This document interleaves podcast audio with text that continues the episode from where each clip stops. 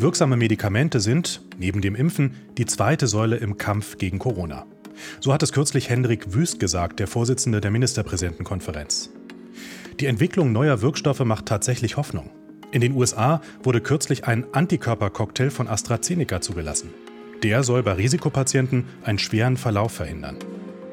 Mehrere Unternehmen haben da Erfolg gemeldet und es sind auch erste solche Medikamente in Europa schon zugelassen und wir erwarten, dass weitere, auch dieses, was jetzt in den USA eine Zulassung bekommen hat, in Kürze noch nachfolgen.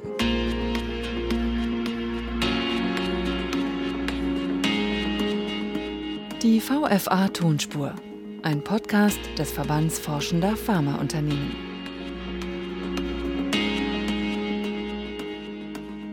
Willkommen zu einer neuen Folge der VFA Tonspur. Ich bin Philipp Eins.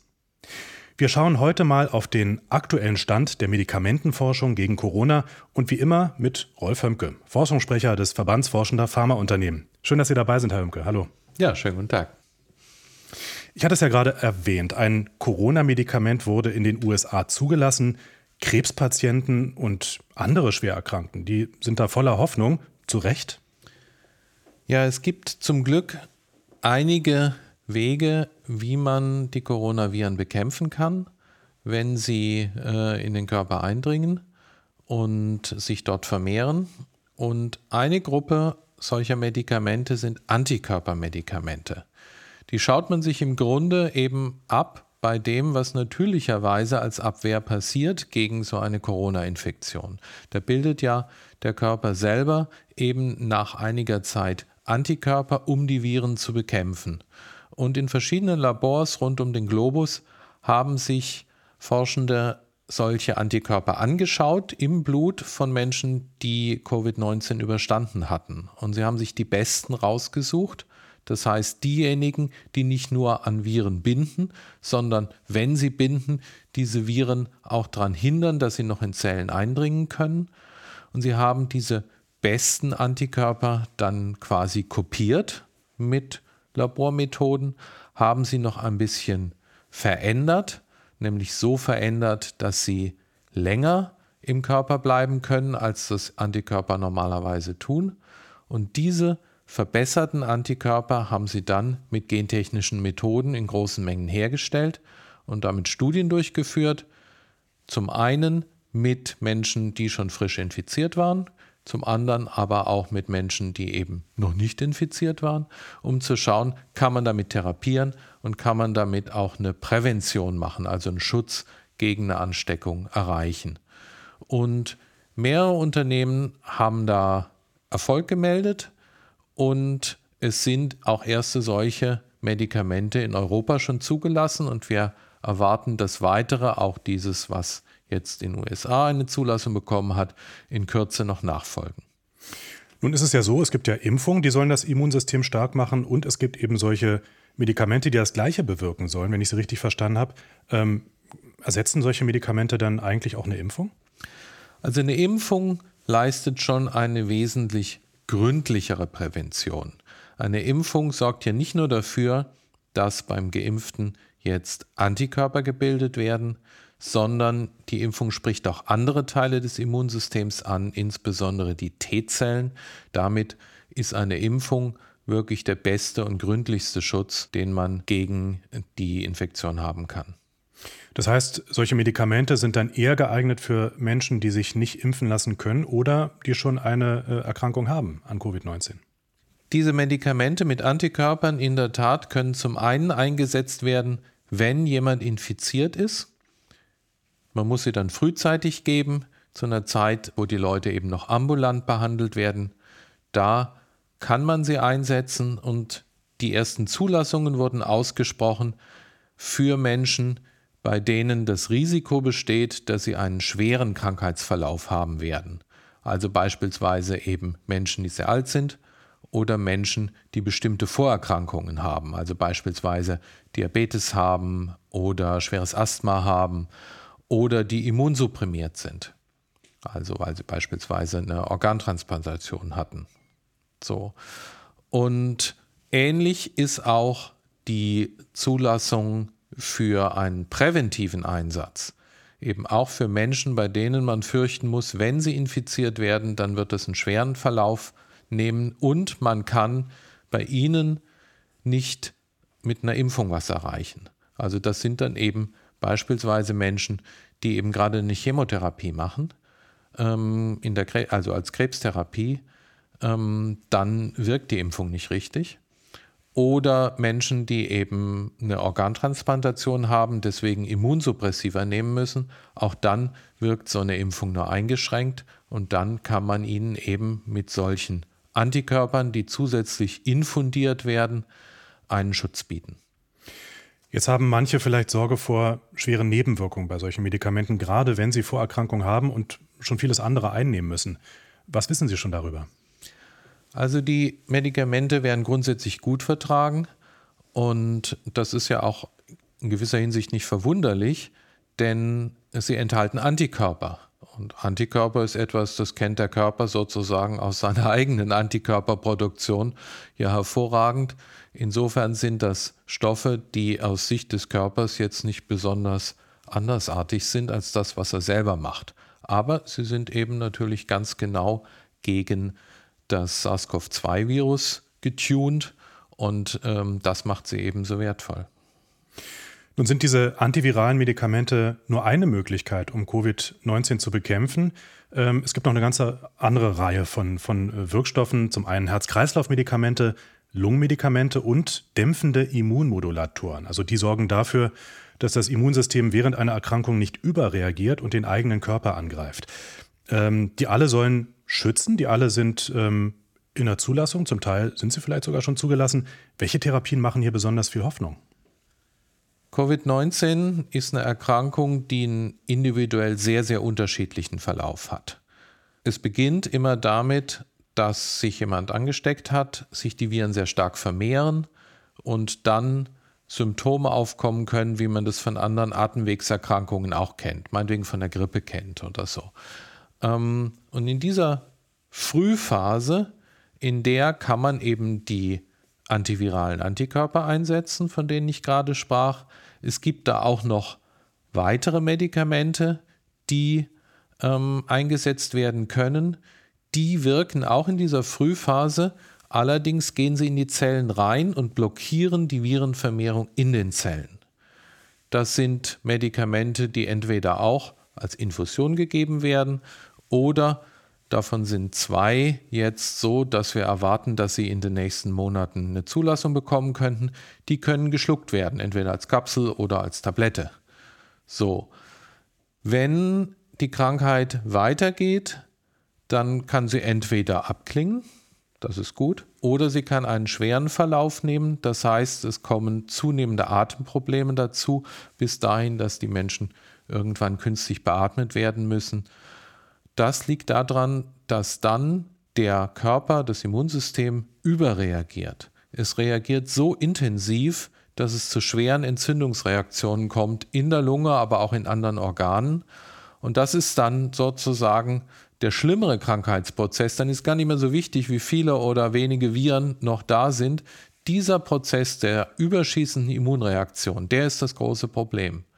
Und dann muss man natürlich als Gegenmaßnahme dieses Immunsystem irgendwie runterbremsen. Man muss es möglichst so tun, dass nicht alle Teile des Immunsystems ausfallen, sondern nur die, die jetzt gerade Probleme machen. Und dafür hat man viele, viele Medikamente erprobt. Viele werden auch noch erprobt, aber man hat jetzt immerhin Medikamente ausfindig gemacht, mit denen man da wirksam eingreifen kann und die auch zugelassen sind dafür. Und das eine schon seit letztem Jahr, seit 2020, ähm, das ist eine Variante von Cortison, kennt man ja, eben ein Medikament, das das Immunsystem an vielen Stellen ein Stück runterdimmen kann dass es nicht so intensiv reagiert. Das heißt also, wenn ich das richtig verstanden habe, die antiviralen Medikamente, die gibt man möglichst frühzeitig bei einer Infektion. Genau. Um schweren Verlauf zu verhindern. Wenn aber es tatsächlich zu einem schweren Verlauf kommt, jemand auf die Intensivstation kommt, dann kann man mit solchen äh, dämpfenden Immunmodulatoren, wie Sie sie gerade beschrieben haben, ähm, da kann man da versuchen, das Schlimmste zu verhindern. Genau so ist es. Und auf allen Gebieten sowohl bei den antiviralen Medikamenten als auch bei diesen immundämpfenden Medikamenten sind noch viele, viele weitere in Erprobung, sodass wir davon ausgehen, dass dann nach und nach noch zusätzliche Medikamente dazukommen, die dann entweder die ersten ersetzen oder vielleicht eben in Kombination mit denen noch bessere Ergebnisse erzielen.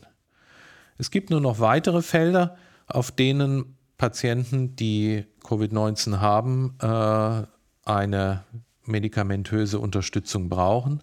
Das eine ist, dass Covid-19 leider dazu führt, dass es sehr leicht zu Thrombosen kommt in verschiedenen Organen, also Blutgerinnseln, die ineinander feststecken, die Blutversorgung stören.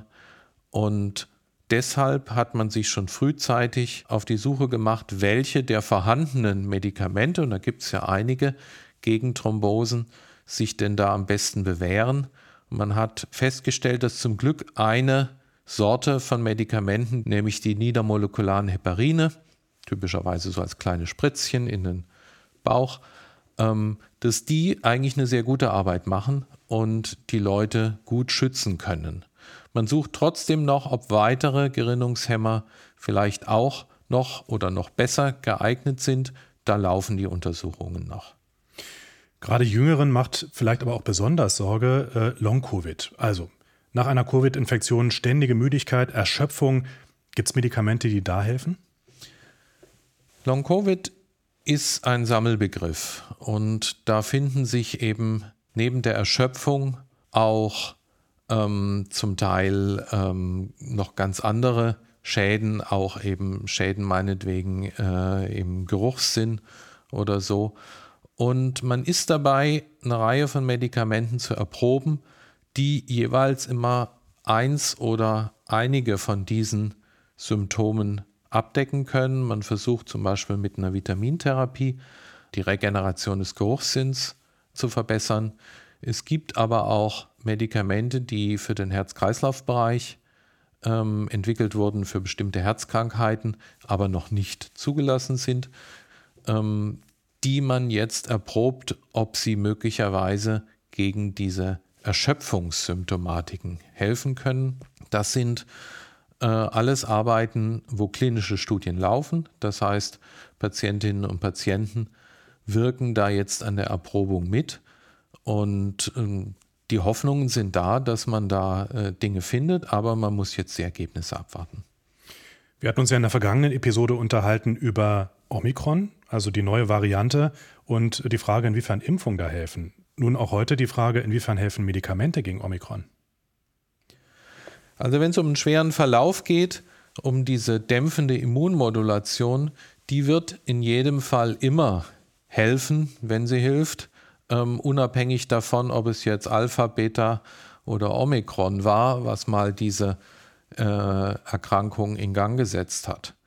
Ähm, bei den antiviralen, bei der antiviralen Therapie, da ist es natürlich, da kommt es nun wirklich drauf an und da muss man es wirklich Medikament für Medikament durchprüfen, ob eine Omikron-Variante da irgendwie ähm, von dem Medikament äh, schlechter bekämpft wird oder vielleicht sogar besser, wäre ja auch möglich, als das, was man bei anderen Varianten schon gesehen hat. Das wäre mal eine gute Nachricht, ne? Ja, es kann alles sein, denn äh, Omikron beispielsweise ist ja nicht einfach eine Fortentwicklung von Delta, sondern die Omikron-Variante hat sich von irgendeinem anderen Ausgangspunkt aus entwickelt und insofern kann es durchaus sein, dass an irgendeiner Stelle Omikron vielleicht dem ursprünglichen Virus näher ist, während es an anderen Stellen dem ursprünglichen Virus ferner ist im Vergleich zu beispielsweise Delta. So. Und da diese Medikamente ja an unterschiedlichen Stellen ansetzen, auch diese Antikörper, ja, die Antikörper setzen alle am Spike-Protein an. Aber das Spike-Protein ist ein ziemlich großer Prügel und so ein Antikörper hält sich immer nur an einer kleinen Stelle an diesem Prügel sozusagen fest.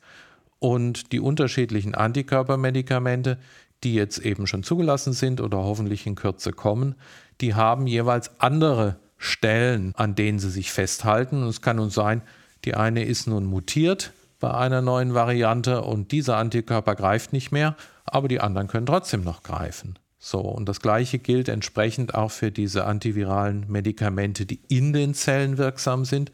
Da geht es ja nun darum, diese Maschinerie, diese Vermehrungsmaschinerie zu blockieren. Und das sind dann wieder ganz andere Proteine des Virus, die da eine Rolle spielen. Und insofern äh, ist es völlig unabhängig davon, ob jetzt irgendeine Mutation am Spike-Protein vorliegt oder nicht. Das heißt aber, es ist noch ein bisschen Unsicherheit da drin. Man weiß noch nicht genau, welches Medikament wirkt wie gegen Omikron. Könnte es dazu führen, dass man die Medikamente ähnlich schnell anpassen muss gegen Covid-19 wie auch die Impfstoffe? Man wird es sehen müssen. Wir haben in jedem Fall hier ja nun ein Arsenal, das allmählich aufgebaut wird.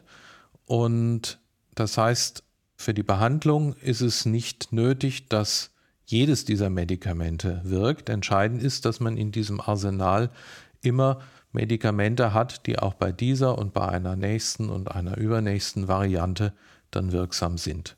Grundsätzlich ist es aber so, dass man natürlich sich dieses weitere Mutationsgeschehen anschauen wird und dann werden Firmen sicher auch mal wieder ähm, gegen neue Varianten diesen Prozess wiederholen, dass sie eben im Blut von Genesenen nach bestmöglichen Antikörpern suchen und diese Antikörper dann eben auf gleiche Weise oder vielleicht noch auf einem durch Erfahrung noch abgekürzten Pfad zu Ende entwickeln zu einem Medikament. Lassen Sie uns zum Schluss noch mal ein bisschen in die Zukunft blicken. Hm, wir sehen ja, dass, was die Impfstoffverteilung angeht, der globale Süden immer noch unterversorgt ist. Es gibt immer noch zu wenig Impfungen in Afrika. Wie sieht es aus mit Medikamenten? Kann man zumindest sagen, dass dort eine Gerechtigkeit in der Verteilung herrscht weltweit? Zwei Firmen, die jetzt mit ihren Medikamenten, die man schlucken kann, besonders weit gekommen sind, die haben sich bei Zeiten entschieden, dass sie andere Firmen in die Produktion einbeziehen und dass sie es auch anbieten, dass Firmen einfach, wenn sie selber der Meinung sind, sie möchten gerne mitproduzieren, das auch können.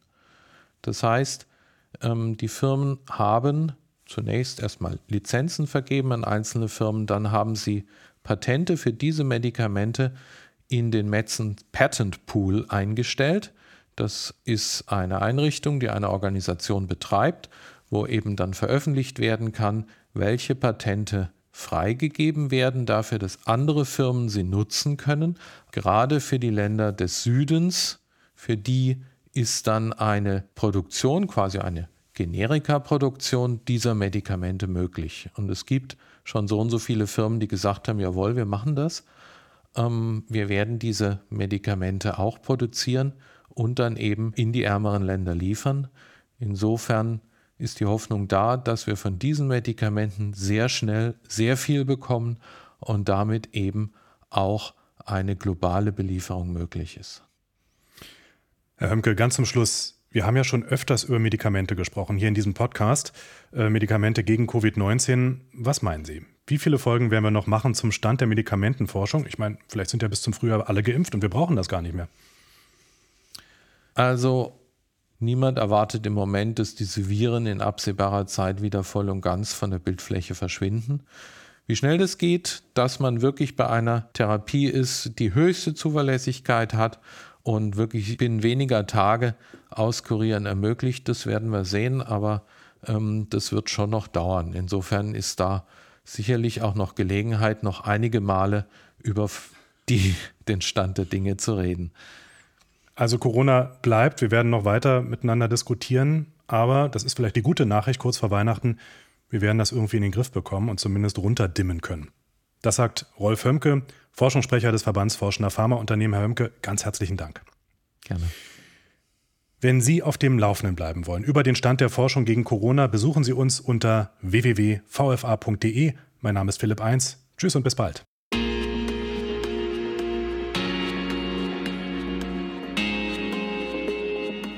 Die VFA Tonspur, ein Podcast des Verbands Forschender Pharmaunternehmen.